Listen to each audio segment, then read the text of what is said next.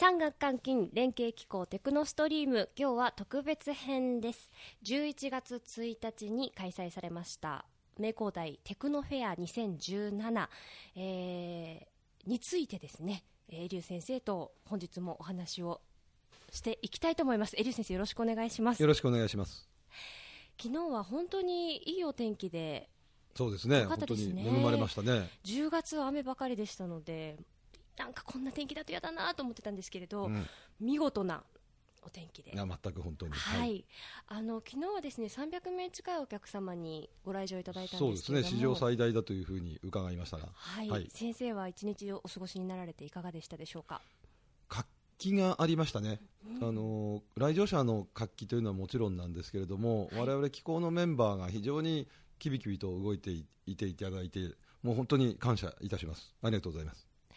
あの本日はですね来場したお客様から生の声として、はい、えー、名工大に対するお気持ちであったりですとか産学連携に対するお考えというのを、えー、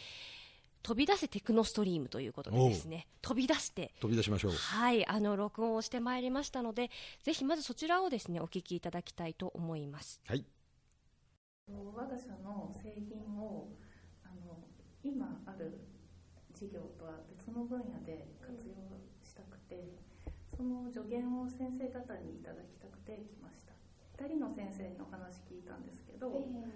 あの最初想定してなかった先生からもあのこの材料こんなことに使えるんじゃないとかこういう材料があったら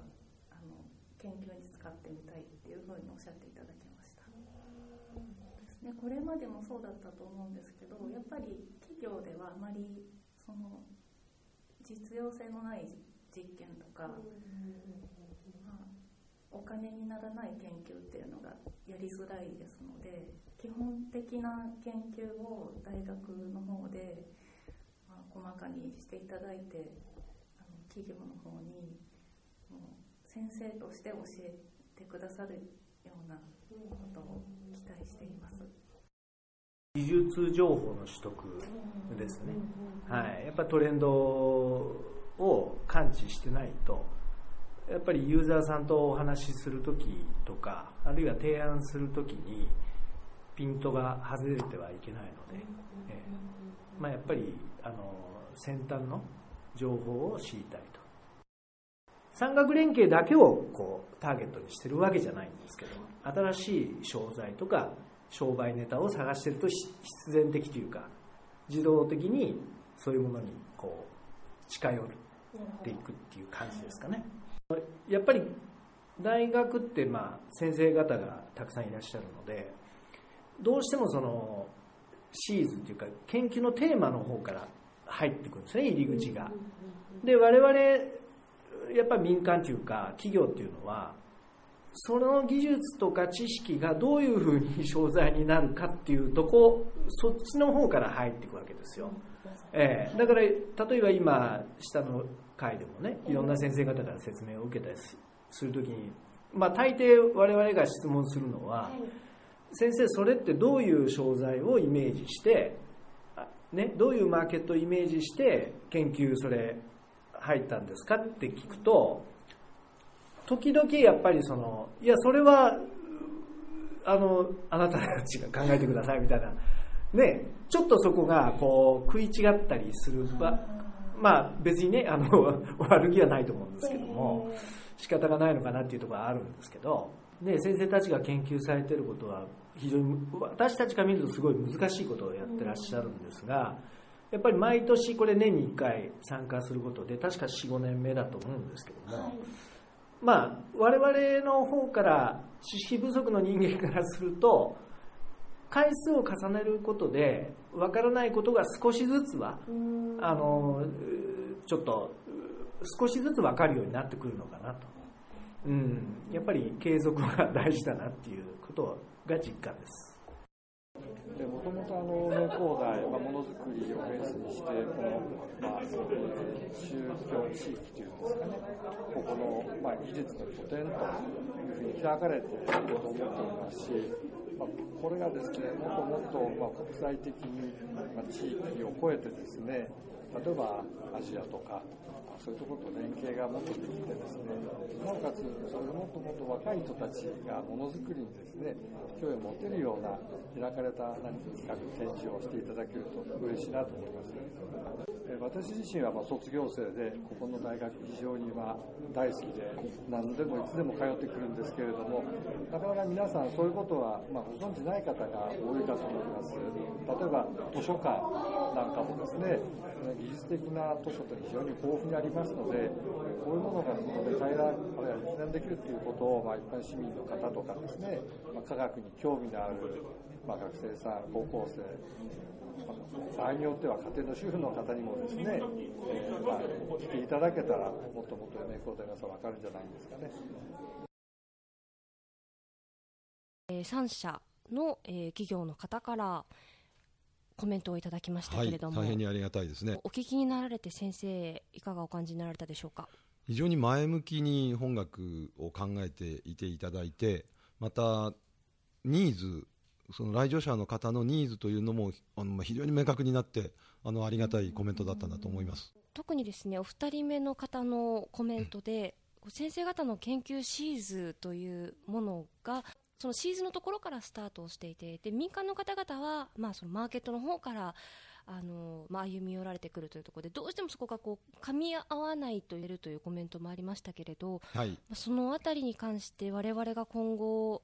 まあ、こうしていくべきじゃないかなとかこうお感じになられることは。そうですね、はい、テクノフェアを開催している主催しているのは、まあ、主催というか主催はもちろん名古屋工業大学で、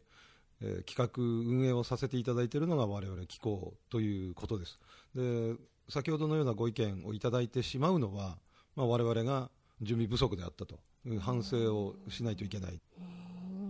ありがとうございます。でまた情報収集のために参加されていらっしゃるというお話もありました。で毎年毎年参加することで少しずつこう研究が今どの段階のフェーズに進んでいるのかということを感じられるのがすごく有益になっているという、ね、ありがたいお言葉でしたね、はい、名工大自身が技術の宝庫と呼ばれるような大学ですから、その名工大の年に一度のイベントでどんなものが出ているんだってこれは確かに私もポスター拝見しましたけれども、はい、これは本当にさまざまな技術があり非常に新しいあの発表でしたのでこれはそういった点で点において本学をご活用いただいているということを知ることができたのは本当に収穫だったと思います。また今回は特別公演ということでですねあのゲストにお越しいただいたこともあってあの大変多くの方にご来場いただけたかなと思いますけれども、はい、そのあたりに関してはいかがお感じていらっしゃるでしょうか？そうですね。従来はどちらかというと、まあ、社会的に有名な方にご講演を賜るといった事例が多かったんですが、はい、今回は生きた事例をお話をいただいたという点において来場者の方の反応は非常に素晴らしかったですし聴講していらっしゃる方々の前のめりになって聞いていただいていた、それは非常に素晴らしいと感じましたね。ね、あの来年のテクノフェアというのを意識されて、はい、あのこの1年、こういうことをこう聞こうとして意識をしていくべきだ。と、はい、はい、あのお考えになることがあればお聞かせください。まず、この機構は研究を社会に向けつなげていくための企画をするところだといったことでこの機構をスタートさせていただきました、はい、でさらにそれを興行という形で表に知っていただくそのそのチャンネルがテクノフェアなんですけれども今年の反省というのは要素技術があって、まあ、ほんのちょっとした応用事例しか提示できなかった。だから来場者の方にはピンとこないポスターが多かったんだと思います。その点は非常に反省しているところでですからこの1年かけてもう今日から新しい企画すなわちその要素技術が生み出す機能を来年は皆様に提示できるようなそんな下準備をあのしていこうというふうに思っています。はい、あの今ぜひこのラジオをお聞きの方もですね、あ来年10月、11月頃ですね、すねあの名工内でテクノフェアがあるなというのをこう、はい、頭の片隅に置いておいていただいて、ぜひ来年のテクノフェアもお楽しみにお待ちいただければと思います。それでは本日のテクノストリームはこの辺りでお別れです。エリュー先生ありがとうございました。ありがとうございました。